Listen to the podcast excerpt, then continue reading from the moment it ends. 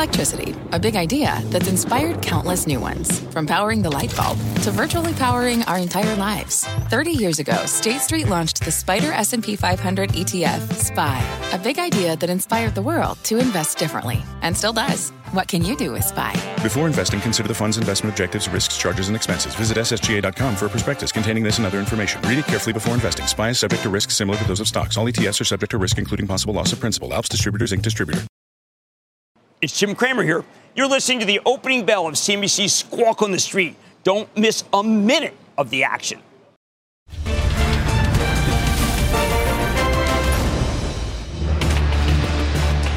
Good Thursday morning. Welcome to Squawk on the Street. I'm Carl Quintanilla with Jim Cramer and David Faber. Got some real push and pull this morning. Futures off the lows as markets digest the press conference, supply chain inflation warnings from Tesla, McDonald's, Teradyne, and others. Q4 GDP, a healthy 6.9, but a lot of that is inventories. Our roadmap begins with the return to fundamentals, a slew of corporate ah. earnings, and a flood of data crossing the tape. Futures point to gains at the open. Plus, returning to profitability, Southwest Airlines posting its first positive quarter of the pandemic. Outgoing CEO Jer- Gary Kelly is going to join us in a first on CNBC interview. And Tesla's going all in on self driving. CEO Elon Musk calling it, quote, nutty good from a financial standpoint. We're going to start with Tesla. Elon Musk outlining some of those supply chain challenges on the company's earnings call. 2022, supply chain will continue to be the fundamental limiter of output across all factories. Um, so the uh, the chip shortage, while better than last year, is still still a, an issue. Uh, that is the picture of the morning, Jim. Whether it's uh, the economics at restaurants at McDonald's or the car business. Well, I was struck. I mean, I, I really kind of want to urge people to to listen to his to his call because he's a lot more thoughtful on these conference calls than he was at one point. Just because he used to have so much fun. But I mean, he's really just talking about look, I want to produce the most cars possible. In order to do that, I can't introduce new cars that will make it so that, or trucks that'll, that'll make it so that they can't produce as much as they want. And that the real focus is, is self driving and stop worrying about these other things. We'll be able to figure it out. And David, one of the things that I absolutely love is, is that he has a narrative now. It's kind of like Andy Grove in the old days when he was on Intel. Yeah. Here's the narrative. And if you want to deviate from the narrative, I'm not really interested in talking to you. Do you caught that one moment when Tony Sacconaghi asked a question from Bernstein. Oh, your favorite analyst. Yeah, and he basically just says, "Look, that, that's. Are you listening? That's not what I'm talking about." Well, Mr. Musk doesn't suffer fools gladly. No, Never has. Never but has. Don't you like that? Uh, well, yeah, you can have that kind of an attitude when you have the kind of success that he's been able to have. Well, he's the only one that has that level of success. He's a remarkable man. Um, he's remarkable he I, I know he's forever changed your thoughts of him as yes. a result of your meeting him late last year or whenever that was. Well, I mean, I just think that um, when he he's talking about the idea that if you want to know how to control inflation, you do self-driving cars. Cars. Now you know who else feels that way, and they're not really aligned. Is Jensen Huang? Now we talked to ServiceNow. We'll talk to Bill McDermott later, but this is these guys think it's the future, but of course, Carl one accident and people think it's well, not the but future. there also is a, a, level of criticism of saying that they're not ready for fully autonomous at Tesla, and any and selling anything along those lines that says you can just sit in the back seat. Right. Don't do that. No, uh, at all. That it is nowhere near ready for prime time. But, but I guess what I'm saying is, is that if you're selling the stock here, what you're selling is the idea that he can't get the chips that he wants right now, and that that is a constant theme. Carl, there isn't anyone who's getting the chips. No one. Ford, GM's not getting the chips you know, anyone who needs well, chips. You told us this what? was going to be. What? You told us this was going to be kind of getting better by now. Mm, the demand go okay, so that's a good the point. chip Look thing. I mean, I remember right, you well, telling me it was going to get can better. Can I finish? Lam Research, Tim Archer, who I think is, I was being nice. I didn't mean to say it like that. I, I Tim know. Archer I, from it sounded Lam like Research. a conversation okay. at the dinner table. Yes. Yeah. Tim Tim Tim Archer amongst from, the loving family that occasionally will you know have a little you spat. Let me talk. When does he let me talk? Go ahead and finish your thoughts. Thank you. Okay. Was, unless it's Jeopardy, I can't talk. um, okay, so you have to go listen to Tim Archer, who's really fabulous. He runs uh, Lam Research. Yes. And in it, he talks about how there were some crucial parts that made it. Well, actually, one crucial part that made it so he couldn't deliver all the uh, machines that make it so that, that someone can produce a lot of chips. Mm-hmm. So the supply chain problems has now actually reached this level where you can't get the machines to make the chips, David. So if you read what Lam says, you realize, wow, I mean, even when they open this new Malaysian factory, and they're opening factories everywhere, what happens is, is that if you're counting on machines to make chips, they're, they're not making enough. And so that's where, you, you know, it's all the way upstream now that the problem is. So you may think it's going to ease, and then Tim Archer, whom I've trusted the whole way, says, sorry, we couldn't make all we want. But now what happens is a new theme, and Carl, this is what's the most worrisome theme. People are melding, the analysts are melding what, what Powell said with the information. And what they're saying is, you know, by the time Lam Research gets all its machines, and then you make all your chips, we will have an inventory recession because Jay Powell will have raised six times. Now, that is literally what people who make semiconductors listen to on their conference call. And, and it's, you know, you're Tim Archer, and everybody comes and says, listen, I missed the beginning of the call. I've been on another call. But don't you think there's going to be a big overhang of machines? And then the next guy comes and says, you know what? I'm really sorry. I missed the last call. No one's even listening to the call. They've all made up their minds that we're going to have too many chips by Q4. So, do you remember uh, a couple summers ago where we couldn't get gym equipment? Yes. It's called the bullwhip effect. Yes. There's double ordering. Those double orders get canceled. That's There'll what- be a time, Jim, where there's going to be plenty of chips. See, I would say that the smartest people I deal with say that's happening in Q4. And that by the time that, and we'll be, you'll be talking to Pat Gelsinger, by the time Pat Gelsinger actually is able to make what he needs to make, we don't need it. Now, is that necessarily the case? I don't know. I mean, we double order. Yeah, everyone's. I would double order if I were in a position Right. of needing chips. Obviously, there's Intel, uh, which reported its fourth quarter. By the way, it was a great quarter. Everything's demand. great. It's great. It's great. It's great. And by the way, it's great. Silicon and we're building everything, and we're king. ability to ship There. You don't need to listen. Okay, we don't need to listen. You don't need me to read it. Sometimes, by the way, we forget about Samsung, which is now the largest semiconductor manufacturing company by revenues in the world, Extraordinary. uh, and an enormous part of the South Korean uh, um, economy, Right. Uh, which also reported earnings that were record. Right, but I mean, you know, Carl's right. I mean, these analysts have all seen it time and again, which is that when you finally get all your chips, it's too late. Now, so the question is, will that be like the inventory correction that a really good company like Micron had, where they finally reached the production, then the equilibrium, and it tips? But it only lasted a very short period of time because the secular changes in the economy are such that we're not going to have up and down and up and down. Hence, why I think the hero of the hour is Lisa Su because Lisa Su at AMD has now diversified to something that's away from the fray. She's no longer in the Gelsinger treadmill. She's now got cell phones. She now has defense because the closing of the Xilinx deal, which you haven't even mentioned yet. I haven't is- mentioned it yet. No. I mean, it is China has come through. 9:06. I know. China has come through. There was an expectation it would be perhaps as soon as Monday. It got here even faster. What do you make of it? Um, I think it's an important moment for AMD because they will be able to close this transaction very quickly. Right. And I think that when you get a company that is stuck in the crosshairs of Pat Gelsinger, even though he's failing badly to catch her and he's losing share, that's not his narrative. His narrative is he's gaining share. Now, I think you have to hold this guy's feet to the fire. Honestly, this is a bad quarter. It was a bad quarter. They're spending a fortune to catch up with Lisa Su. Meanwhile, Lisa Su is on her roadmap of a series of fantastic Italian cities. I keep trying to get the Florence chip. And now he's got Xilinx. She's got Xilinx, and Xilinx is a great company that's been undermanaged, and she can come out and just smash the numbers. Uh, meantime, cloud service at Intel down five, got a lot of attention. Where's all the PC strength that we thought, or that Microsoft at least saw in their print? Well, the high end no- notebooks are still good. The low end notebooks are not good. Uh, the amount of uh, of money that he has to spend to try to keep up with Lisa and with Nvidia uh, is ruining their gross margins. Now, during that great heyday of the Andy Grove. Uh, Barrett period, you're trying to shoot for 63, 64 gross margin. Now, I don't want to get too nitty gritty, but they're like in the 53, 54. They and I don't know how they can get off this because they fell far behind. Now, Pat did not fall far behind. It was the predecessors. So I think it's very difficult to come on strong to Pat because he didn't do anything. The previous people were like JP Morgan. Let's cut, let's cut, let's cut. And now you're suddenly, David, in a position where AMD's been spending like mad, NVIDIA's been spending like mad, and they're well ahead. You needed to do that to keep up with demand of Amazon Web Services and of Alphabet and, of course, of Azure. Without a doubt. That is one of the key considerations. Right. The incredible growth of the cloud over the last, let's call it five years. And that's over and over again. We'll hear that All on the these- ServiceNow interview. Yes. I don't want to be too focused on the cloud, but obviously last night was a semi night and the semiconductor cap equipment. Teradyne has a call going on right now that's very important. People bailed on that. But uh, you know, look, there's two ways to look at this market. We can focus on what the Fed says, or we can deal. I'm going to throw this right in, in David's wheelhouse.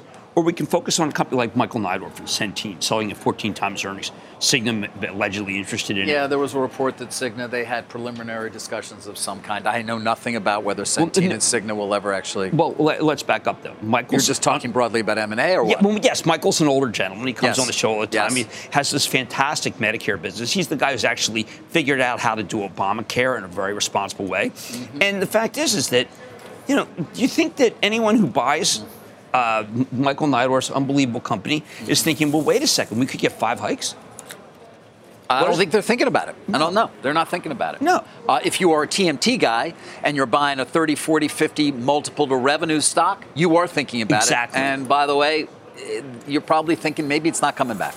No. Maybe I got to start to focus on those names that are 30 to 40 times earnings as opposed to 30 to 40 times revenues. Well, even those don't necessarily work. I, they may not. I think that if it's you- off, it's interesting though how often lately Google's coming into the conversation now. It's the same multiple as it was pre-COVID. Right. There are those people who, in addition to Bill Ackman, want to own Netflix now because they think it was overdone last Friday in terms of the decline there, and that at some point it should trade even at just 20. It's it's it's having that transition from growth to earnings, I- I'm not gonna and that can be somewhat bumpy. So you know there are always opportunities, Jim. But the idea that some of these higher multiple companies, and you've been saying this, what, well, well, uh, with very little earnings, and therefore you know, but a snowflake falls into that, and I know you're a big well, stuff like this because Slootman has a But is it ever going to really trade at 80 times revenues again? No, no. But let me, because he'll be making a lot of money soon. But let me just give you, let's be empirical rather than being anecdotal. All right, so there's 650 new companies that have started since the beginning of last year. Uh, they are now down as of last night. The vast majority, 67% of them, are below the offer price. 37% are 50% below their offer price. 50%, that's 5 0. Now, SPACs, let's talk those. Um, 86 of the 205 former SPACs are trading below 10. 85 of those, or, or 41.5%, are actually uh, trading around 5. Yes, you can look at our great SPAC indexes. Well, that's this the is the greatest where thing to come out of the whole SPAC thing was this our indexes. This is where you're really in trouble if you own these stocks. Yes. I mean, we're trying to find. I found 61 names that are down 10%. So 10% of them are kind of interesting. I'll There it give is. those names That's the only one that's actually above Well, but this is where real money. Now, David, What? did What? your I gotta get did to your Comcast. parents ever drink Cutty Sark like my dad Not drank aware Cutty that they Sark? did, no. Okay, well, there's a thing called Sark. Yes. Which is an ETF that Yes. you use to bet against Oh, it's a short- Wood. it's a short- Yeah, yes. it, and it's going. It went from 35 to 49. My parents switched from Cutty to to a J and B at one point. It's horrible. But uh, horrible. no, we're, no, we're looking at this. Look Oh, at that. no, Look Cutty's- at that. well, Cutty's- That's after you've done the deal and it's closed. You're Right. trading at 60% of where you Well- were if you just got out of 10. Well, that's why I've been. That's uh, that's why I've been on the warpath against. You. You. You've been on warpath for. No, you're credit? right. I. There's no original thinking, Carl. He had None. it before I did. Guys, But- we, we do need to talk Comcast, our parent company. Okay. because the stock is going to look down again. It's not been a great year. The stock is flat, let's call it, for the last 12 months. But on the call uh, moments ago, the company did indicate that it's going to be spending even more money on streaming service Peacock than perhaps had been anticipated, and as well, not getting to break even at Peacock as soon as perhaps some had thought. This, of course, goes back to direct to consumer. Remember, there's dual ad, there's dual streams here. It's an ad supported and uh, and a premium service as well. You've seen that in a number of these different offer, uh, issue, uh, direct-to-consumer offerings. Peacock generated revenue of about 800 million, an EBITDA loss of 1.7 billion. That includes a content spend of over 1.5 billion. Even with the relatively limited programming slate, and I'm reading from the call here, we've achieved a level of success in paid subs and engagements that's driving our decision to double our content spend in Peacock in 2022 to over $3 billion with the goal of ramping domestic content to spend 5 billion over the next couple of years, some of which will be incremental. Uh, it goes on to say, therefore, will likely result in an EBITDA loss of roughly $2.5 billion for 2022. Yes, content is expensive, streaming is expensive. We've seen it time and again with these companies that have made it the centerpiece of their strategy. It's not a Comcast, where we haven't even mentioned broadband subs, but that, That's how that's we go a into concern. commercial with that. I know. How can we go into commercial with that? I don't know. Jeez. Uh, but What a that is why that buzzkill. stock turned down. At, at some point, we're going to get people questioning questioning the viability of this business from a profit perspective longer term and wondering whether in fact some of these companies are pursuing the right strategy after Netflix, after Disney, which clearly are the, are the market leaders. Is this really the right thing to do? Let's leave Amazon and Apple out of it because they have unlimited amounts of money to pursue it. Wow. Okay. Probably gotta go. Well, that really depressed you, didn't it? Well, I mean, I kind of work for Comcast. You seem sad. Oh, you probably took a lot of comp. Oh, yeah. Oh, it's okay, Boogie. It's okay. It's, you got, they, they need the content, Jim. Give That's it time. You give. You Give it time. Content. Don't you worry. Don't you worry. Uncle Brian's going to deliver for us. Take it offline. Meantime, a big morning on tap, including interviews with uh, Southwest Airlines and ServiceNow. A bunch of earnings I got to get to, including McDonald's, uh, Southwest, MasterCard, Levi. There's some uh, news on Boeing, as well as some calls on home builders and uh, Snow and Amazon and Google. Be right back. Every day, thousands of Comcast engineers and technologists put people at the heart of everything they create. Like Oluseyi, a Comcast engineer who grew up bonding with his dad over sports. This inspired him and his team to create AI Highlights technology that uses AI and machine learning to detect the major plays in a sporting event. So millions of fans have a way of catching up on their favorite sports. Learn more at ComcastCorporation.com. Let's get straight to the point. You want to grow your portfolio to fight rising costs of inflation or pay off your debt or anything standing in the way of you and financial freedom, right? Yahoo Finance, our sponsor today, can help. For more than 25 years, Yahoo Finance has been helping great investors like you. Whether you're a seasoned investor or just looking for tips, Yahoo Finance makes it super easy by putting all the tools and data you need in one spot. Yahoo Finance takes a holistic look at the financial news cycle, including breaking news, original editorial perspectives, analyst ratings, independent research, customizable charts, and more. You can securely link your brokerage accounts for a unified view of your wealth, including 401k and other investments. That's how Yahoo Finance gives you insights and helps you take a look at your wealth in its entirety. That big picture perspective is what great investors need. For comprehensive financial news and analysis, visit the brand behind every great investor, yahoofinance.com, the number one financial destination. yahoofinance.com. That's yahoofinance.com.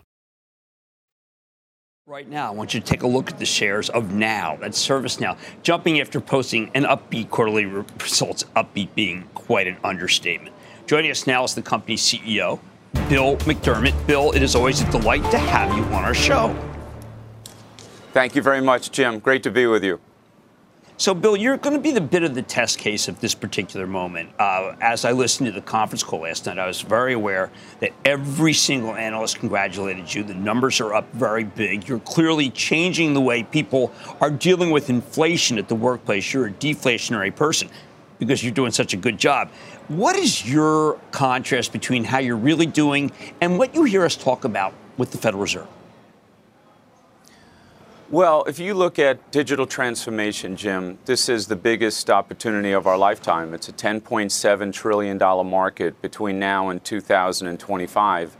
And ServiceNow has positioned itself as the control tower for digital transformation in well run companies. So, what is happening with rising interest rates is obviously not impacting ServiceNow. We have 5 billion in cash. We're growing organically. We build all our own innovations, so we don't need to access the credit markets.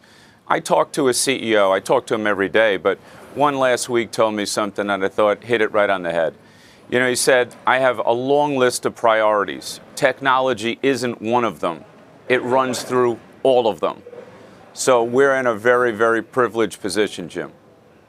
Well, I think that for viewers who aren't familiar with, with, your incredible work, it might help to be able to talk about a company that's really gripped with inflation but wants to keep costs down while at the same time keep customer service up. And that would be Delta Airlines. I think you could speak to what you're doing for them. Yeah, you know, Ed Bastian is a great CEO, as you know, Jim. And Delta is a perfect example of leadership that understands the world is in a war for talent. We have to give employees great experiences because you have to retain the ones you have and drive productivity. That's that deflationary force you're talking about, doing more with each person. And we give his organization one service center, one portal where every employee can access all the services they need to do their job. So for a company, you can recruit, hire, onboard, train, and manage all the services of an employee. But from an employee's perspective, I have everything I need on my mobile phone to get my work done, to get trained, to come back to the office safely, and it's all done on ServiceNow. And of course, you know, we do this with Jensen and NVIDIA and many others around the world. Right. Hey, Bill, it's David. Um, you know, there's been a theme in your world that there was a great deal of pull forward in terms of demand uh, as a result of the pandemic. These numbers clearly perhaps show otherwise, but I'm wondering if you could uh, give us your insight on that and what you're hearing from other CEOs, the likes of which you just mentioned as well, whether this theme is for real or whether it's perhaps a bit imagined. Yeah, David, this theme is not only for real, it's here to stay. You know, one of the, the statistics to back that up a little bit well run software companies operate on a rule of 40. You know, 20% growth, 20% free cash flow. ServiceNow is in a league of our own because we're operating at a rule of 60 plus. Uh, more than 30% revenue growth, more than 30% free cash flow. So it's representative of a leadership platform really focused on digital transformation that's now hitting the scale status with major corporations around the world. Um, but every CEO needs to focus on digital transformation. You know, 30 years ago, there was 20 companies on the list of the world's most valuable. There's not a single one of those 20 on the list today. So you have to get digitally transformed. You have to do it really fast, and that's the speed advantage that ServiceNow brings. In terms of our revenues, everything came in in a perfectly linear fashion going into the year. We guide on two dimensions. One, we guide on the 2022 first quarter, which is accelerating, so obviously no pull forward and we guide on the full year, which was robust and beyond the analyst expectations, which is why all the research reports have uh, ServiceNow going through the roof. Um, so we're in great shape. Our customers need digital transformation. Believe me, the executives running companies around the world aren't uh, sitting on their hands waiting for the Fed interest rate decision. They're running their businesses, they're satisfying their employees, they're serving their customers, and they need ServiceNow. Uh, well, look, Bill, it's great to have you on. You're absolutely right. If people read through the call, you, some very critical analysts who are just incredibly excited about you. I would say, Bill, maybe you are playing chess, and the other guys seem to be playing checkers. well, thank you very much, uh, Jim. Thank you, David. We're very honored, and I thank all the customers out there for their belief in service. Now We're working for you. Well, the numbers say that they that that's true. Bill McDermott, thank you so much for coming on the show. Good to see you. Thank you, Jim. Paul? Still to come this morning, as Southwest swinging to its first adjusted quarterly profit in a couple of years. We're going to talk to Gary Kelly one last time, passing the torch to Robert Jordan as of next week. Uh, futures continue to turn around from the overnight lows as we get this Thursday session underway. Don't go away. What's on the horizon for financial markets? At PGIM, it's a question that over 1,400 investment professionals relentlessly research in pursuit of your long term goals. Specialized across asset classes, but united in collaboration, our teams provide global and local expertise. Our investments shape tomorrow, today. Pursue your tomorrow with PGIM, a leading global asset manager. If a friend asks how you're doing, and you say, I'm okay. When the truth is, I don't want my problems to burden anyone. Or you say, Hang it in there. Because if I ask for help, they'll just think I'm weak. Then this is your sign to call, text, or chat 988 for free, confidential support. Anytime. You don't have to hide how you feel.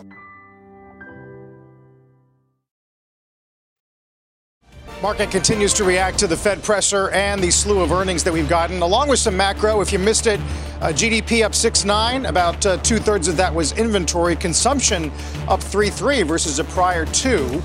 Uh, we're going to talk about how all this folds into the markets, and we'll talk to Southwest Gary Kelly as a number of airlines print today. Squawk on the streets back in a moment. All right, we're going to squeeze in a very tight mad dash before we get to an opening bell here. Uh, energy. Yeah, I want to do a little um, kind of counter to the last thing about Comcast. Yes. Uh, just a positive here. Uh, last night, Chevron. Look at that which chart. Look which at that chart. They report tomorrow. Yeah. They increased their dividend six percent. Now you're getting, if you include the buyback, you're getting about five percent here, but four point five. And why I mention this is because if you're sitting here worrying about Jay Powell, you want to take action. This company's going to report tomorrow. Mike Wirth, the really terrific CEO, is going to give you an amazing number. So I mean, let's not outthink it. This No. is a Chevron market. It's, it is. You know, it's funny. I had a conversation this morning with a big growth manager, a lot of TMT previously. You know what he was buying? Schlumberger. Yeah, Schlumberger is going to have a good. The spending cycle for international is just beginning. Halliburton already had good double-digit numbers throughout the world. So, Carl, I mean, if your people are confused, oil is a, going to be. It's going to get up to about 12, 15 percent of the S&P. Uh, we do have uh, crude above 88 this morning, highest since uh, since 2014. RBOB gasoline futures, by the way, above the November peak. Remember when we were going crazy over the cost of gas? We're, we're going to get back there in the days Nat- to come. natural gas not keeping up. Europe's much higher than we are. The spread there is going to help Dow Chemical, but natural gas come down. But look, we're in a situation where if you fill up at the pump, just go buy the stock of the company you're filling up. By the way, you mentioned some of the capital returns. It's not just Chevron and Halliburton this week. Uh, uh, Murphy Oil, uh, Jacobs, Mm-hmm. t- uh, Tractor Supply, 77% div hike. Now, I thought that the interview this morning with Tractor Supply, which is a company I like, although I think that Carhartt stuff is really overpriced, frankly, uh, they just had a great, great number, and the stock is reacting to it. David, when you go uh, and do remote work, one of the things you might want to do is get things, go around the house and fix things up and maybe get a little craft oriented. And you go to Tractor Supply because that's who's there. They also have vets at Tractor Supply. So when you, um, I don't know, like I'm, there's Last Chance Ranch here, I'm picking up some animals. You Well, know, how about the Lowe's Petco partnership? I thought that was significant. People have to understand pets are more than just dogs and cats now. What else are they? Uh, well, uh, goats, which are very Livestock. smart. Goats, Yeah. yeah. By the Cows, way, maybe? pig- Cows? pigs No. know more. than- Do you know that pigs know 353 words? No, pigs are very smart. I know. They're smarter than the average bear. And the average dog, for sure. Yeah, dogs can be dumb as wood, like Ragu, the new dog I have. Is dumb as wood. He's, you know, last night it was freezing cold. He sits out there, he's shivering. Does he do anything about it? No, he just shivers. I mean, at least you should bark or something. So, David, all this green. There's a lot of green on that board. So then you is, why uh, don't you go back interesting to what's see. depressing you? Uh, well, Comcast shares are depressing. Uh, a lot of people who might own them down 5%, and even more than that, of course, parent of our network. Uh, year over year is down, has vastly underperformed uh, the S&P, and to a certain extent, even the broader sector. Now, it's not about broadband ads. Uh, you know, I think the market in many ways was prepared for a slowdown there. Obviously, you saw a big uptick during the pandemic in people who are adding broadband, but uh, it seems to go more towards perhaps what they shared on the call a little while ago, which is increased spending on the streaming service Peacock, and it getting to break even perhaps a bit later than people had, Well, it just seems or investors had originally been led to believe by the company. It, it goes to the larger. Uh, questions of just how much is being spent by all of these companies that have made direct to consumer so important for them. Now, remember, this is a part of NBC Universal, which is a part of Comcast, which still is really led by broadband. right. But it is not an unimportant part when you're spending two and a half billion a year. No, and I think it's important because what's been another theme of this earnings period is Netflix. I mean, we have too many things to do and not enough time. David, can you please explain to me why Activision Blizzard is trading? Like this? Uh, ATVI Yes. uh, is, let me just see where it is now. Uh, That's all antitrust. Oh, it is. Yeah. What what what what, Yeah. sh- what are they trying to protect us from?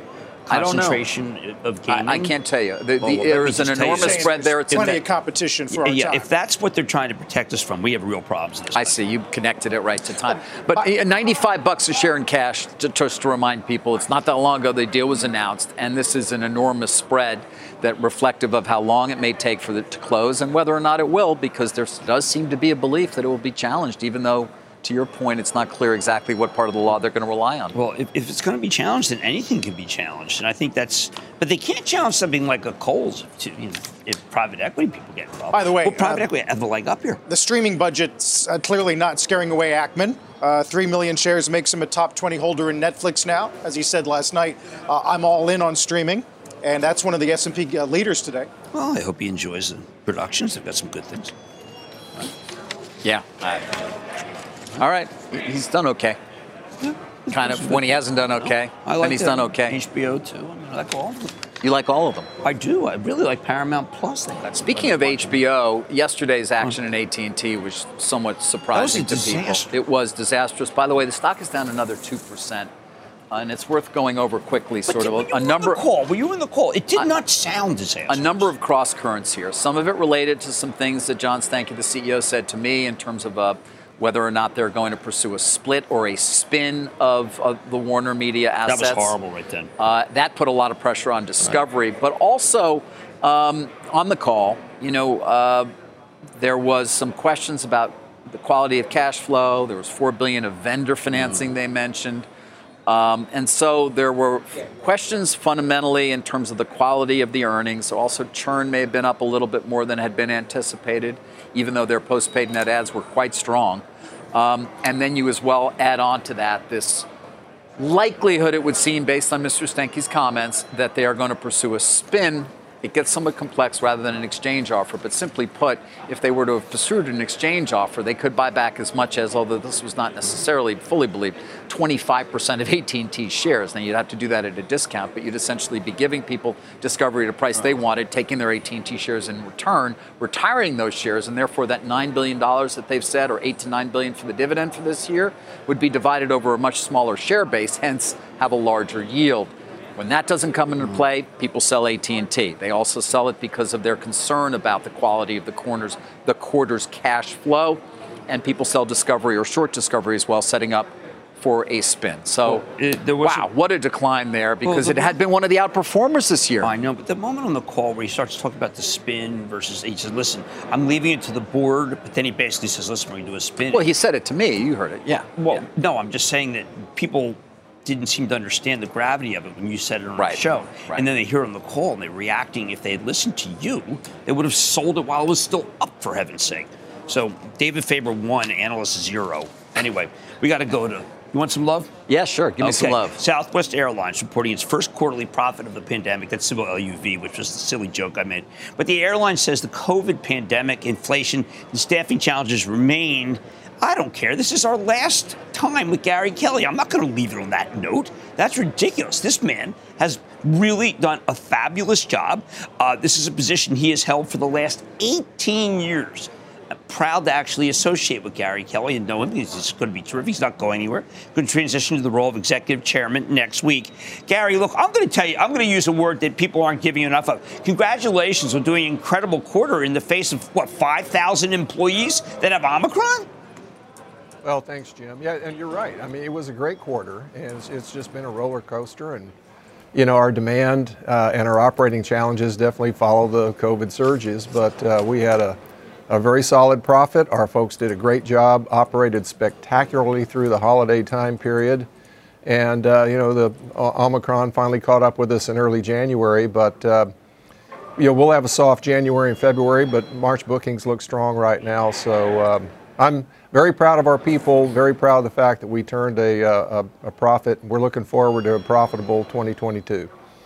Well, one time you infamously said on our show that I was very excited and said, "Look, it looks like you're flying everywhere." And you said, "Yeah, but there's really no place to go." Uh, and when they open, it will. I think that is a reopening play, Gary. You're still number one. When you have destinations, you use Southwest. Oh, Jim, we've got uh, a great route network. Uh, we've got great people. We have great airplanes, uh, wonderful destinations, and we have low fares. You know, so it's it's a wonderful combination. And I would also point out in the fourth quarter, um, we had very strong traffic. We had very strong yields.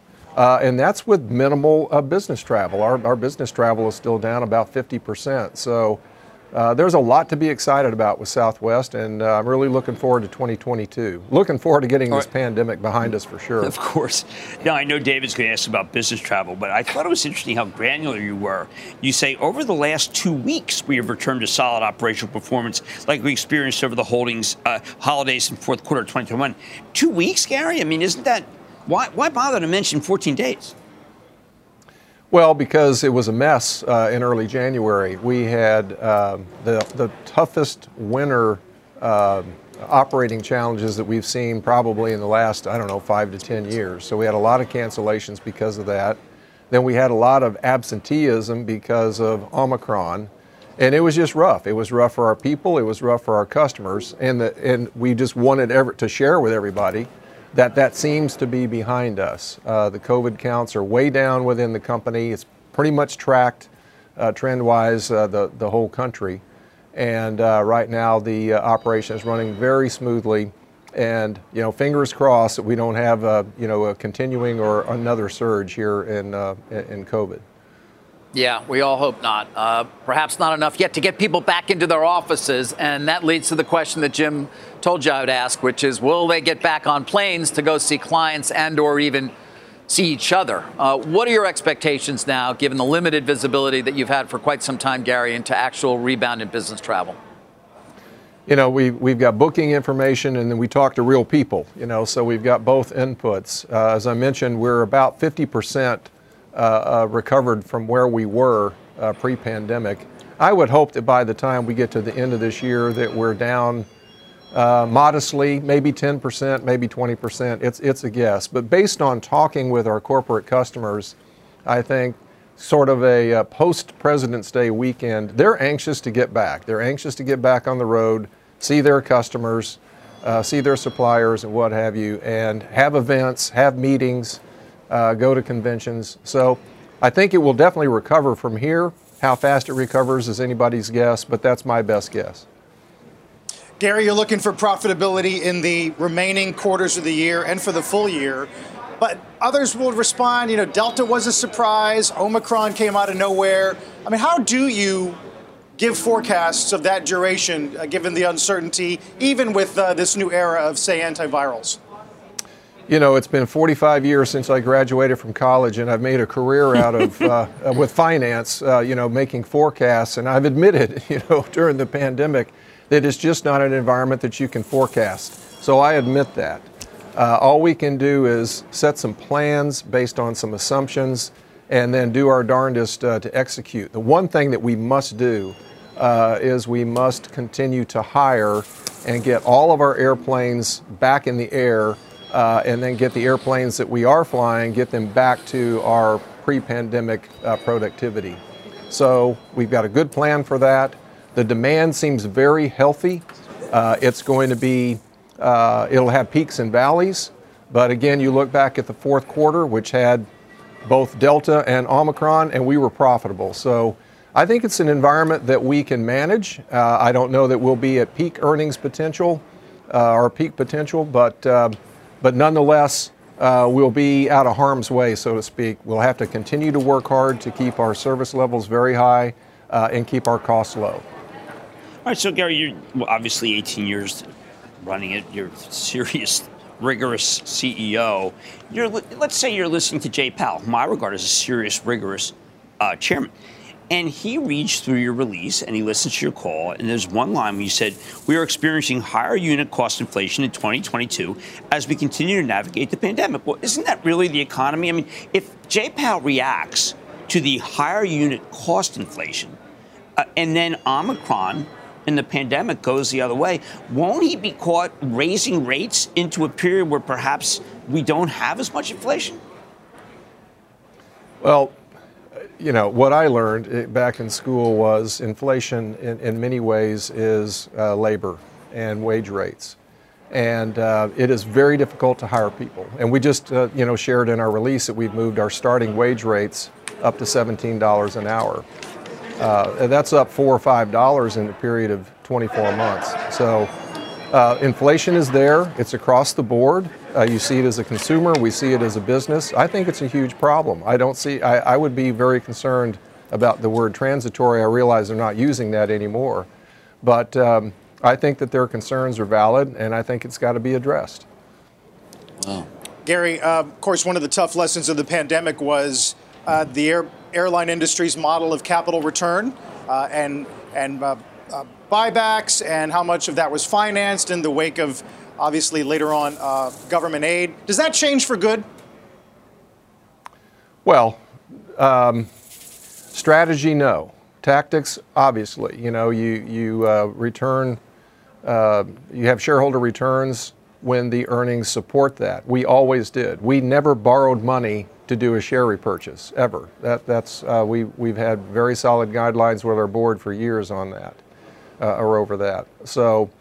Uh, it's, this is not a time to be doing share repurchases. We're restricted from doing that under the CARES Act anyway. Uh, but at, at, the appropriate time, if the conditions mirror what we've had in the past, obviously that would be a serious consideration. Dividends first, uh, and then share repurchases second. I hate to be a downer here, but you do have some lines here, Gary, about economic fuel cost. I mean, jet fuel is going through the roof. I mean, that's just one more problem right now, isn't it, Gary? Well, that's why we hedge. Uh, our hedge is, is worth, I think it's over a billion dollars at this point. So we've got uh, over 60% coverage uh, here in 2022, and roughly half of that, 30, 35% coverage in 2023. Uh, we're, we're more or less in line with pre pandemic uh, fuel prices. So they're higher than they were a year ago, but arguably a year ago was pretty depressed. So uh, it, you're right, it's a, it's a risk. It is something that we have to manage. We have for 50 years. Um, we're good at this, and we'll continue to, to manage our fuel costs. The other thing, of course, we do is we continue to modernize our fleet. The 737 8 has a 15% lower fuel burn uh, than its predecessor. So uh, that's our future, and uh, through a number of uh, uh, mechanisms, uh, I think that we'll do a superior job of managing our fuel compared to the competition. And one last line that, that I felt was a, a bit worrisome. You say, We are working urgently to return to historic productivity levels by the end of 2023. Why put it out so long? This is Southwest Air. That surprises me. Well, it's it's what you mentioned earlier. Uh, Omicron is horribly inefficient for us. Uh, it creates uh, massive absenteeism. Uh, it causes us to reduce our flights, which is inefficient in terms of our asset utilization. So, I think a fair answer to your question is, you know, tell me when the pandemic is over, and when conditions are more normal and then we can plan to that. Right now, it's hard to forecast, it's hard to plan, it's hard to execute because of the roller coaster ride that we're on. And we're just anticipating that that's going to take a while to work its way through, uh, first of all, the country, and then we'll just have to continue to make adjustments within the company. Part of the answer there is just continuing to hire, uh, manage our attrition, uh, and just make sure that uh, we've got our assets and our employees uh, working at uh, maximum efficiency. Well, Gary, I want to thank you for all your shareholders for your 18-year tenure. Obviously, you've made a lot more money than almost everybody else. No, actually, more money than all the other airlines. You didn't lose money. And uh, well, we, I'm going to say we won't miss you though, because you remain as executive chairman. We hope to see you again, Gary. I'll be around, and it's been a pleasure working with you. I think my first time on CNBC was probably about 25 years ago. So there are very few quarters I've missed. wow. so I'm going to miss you guys too. Oh, well, maybe we'll see it when we fly on Southwest Air. Thank you, guys. Go. See you soon. I really do mean that. Carl. I'll be looking for Gary, you. Thanks. Thank you all. Speak, speaking of airlines, I uh, want to mention tomorrow we'll be joined by JetBlue's Robin Hayes. After reporting a narrower than expected loss, stock is moving higher this morning post results. Uh, as we go to break, take a look at the bond report. Um, got some curve flattening going on. Obviously, a lot of reaction to what uh, J.P. Morgan called the most hawkish presser Powell has given. oh, really? Yesterday at uh, 44.16, though on the S&P, that's above yesterday's open of 44.08. We'll be right back. This is getting interesting. Dow's up 550 here. Uh, S&P futures up 3% from the early morning lows as we're getting close to 44.25. We're going to watch all of this as, as we continue to process everything we got yesterday and this morning and tonight with Apple. Stop trading with Jim's coming up next. Let's get to Jim and stop trading. You'll see Boeing moving up smartly. Why? Because they've sold some freighters to Taiwan. They've got wide body freighter. The market is very hot. And yes, China Eastern, customer in China mainland, bought a freighter. These are not discounted. They're full boat. Maybe this is the beginning with a China order, as he, as Dave Calhoun predicted. So I like that. And uh, I think it's important to recognize it isn't over for Boeing. Uh, it's about a billion and a half uh, list price. Very told. big. And if the freighter market's good, remember we do have this. We have this port jam up. You want to solve it? By freighters. Well, uh, Calhoun even talked about uh, freight volume Yes. as, as, a, as a measure of traffic. I think this could be the beginning of you get a China order. Why should there be just one? I mean, people were thinking that the, the China orders are not going to happen because of the Cold War. No, you need Boeing. You need freighters. You have to go to Boeing. All right. What about this morning's action at the Open? What are you making of this? Well, uh, look, I think that what we're we're kind of doing a redo. Um, the machine gun sellers came in right about the time when Steve Liesman said, "Hey, listen, the world's ending," and I think they're realizing that well, you know, the world's not ending. I mean, I don't know. People are thinking about football again. I just think that we, it was overdone. Yeah. Uh, not unlike Comcast, not unlike McDonald's, where people have had tremendous to spare. And all I can say, Carl, is, is that if you're in that really high multiple stock, that's what you have to sell right now into the strength. You're getting an opportunity. Please take it. take it what? Take it to sell. Yes. Those high multiple names. Yes. You know, They're looking at a name like DoorDash, which may, you know is was Tony? was an example of a well-run company, I think you would say, that has done succeeded in many ways. That had an incredible IPO that's trading well below its first day of trading, well below, Well- because of its high multiple. What do you do with names like that? Well, it's high multiple there. No, I mean until it makes money. And I really like Tony Tony Xu very much. And Xu is really about as good as it gets, but a lot of restaurants have gone under. Yeah. And uh, that's a mainstay of his business. I just think that you don't look. I like Tony Xu; he'll come back, but that's not the kind of stock that you need to own. I mean, I like Chevron. Some of the inflation uh, metrics uh, McDonald's is talking about today. Paper costs doubling in the first half of this year. Yeah, so why Getting be in the why be in the stocks? Now, some people look are being conservative. I think I think Mastercard's being way too conservative, and that should be a buy. Yeah. Okay, so tonight I've got two of my favorites. I got McCormick, the spice company, fantastic numbers, and then I've got Nucor, where they actually said things are quite good. And Nucor, Leon, all the other steel companies lowered badly. He's fine. Uh, these will be very interesting calls. Lawrence, obviously, Spice does well if you think that we're going into recession, like a lot of people felt like yesterday in that Hollywood Squares that Powell does. Jay's got to stop that. Just pick the best five. That's what he does. He said, okay, here's the five best questions. Right. Jay, come on, man. It, You're the it does best. go on a while, that's for sure. Jim, we'll see you tonight. Mad Money, of course, 6 p.m. Eastern Time. You've been listening to the opening bell on CNBC's Squawk on the Street. Earning your degree online doesn't mean you have to go about it alone. At Capella University, we're here to support you when you're ready. From enrollment counselors who get to know you and your goals, to academic coaches who can help you form a plan to stay on track. We care about your success and are dedicated to helping you pursue your goals. Going back to school is a big step, but having support at every step of your academic journey can make a big difference. Imagine your future differently at capella.edu.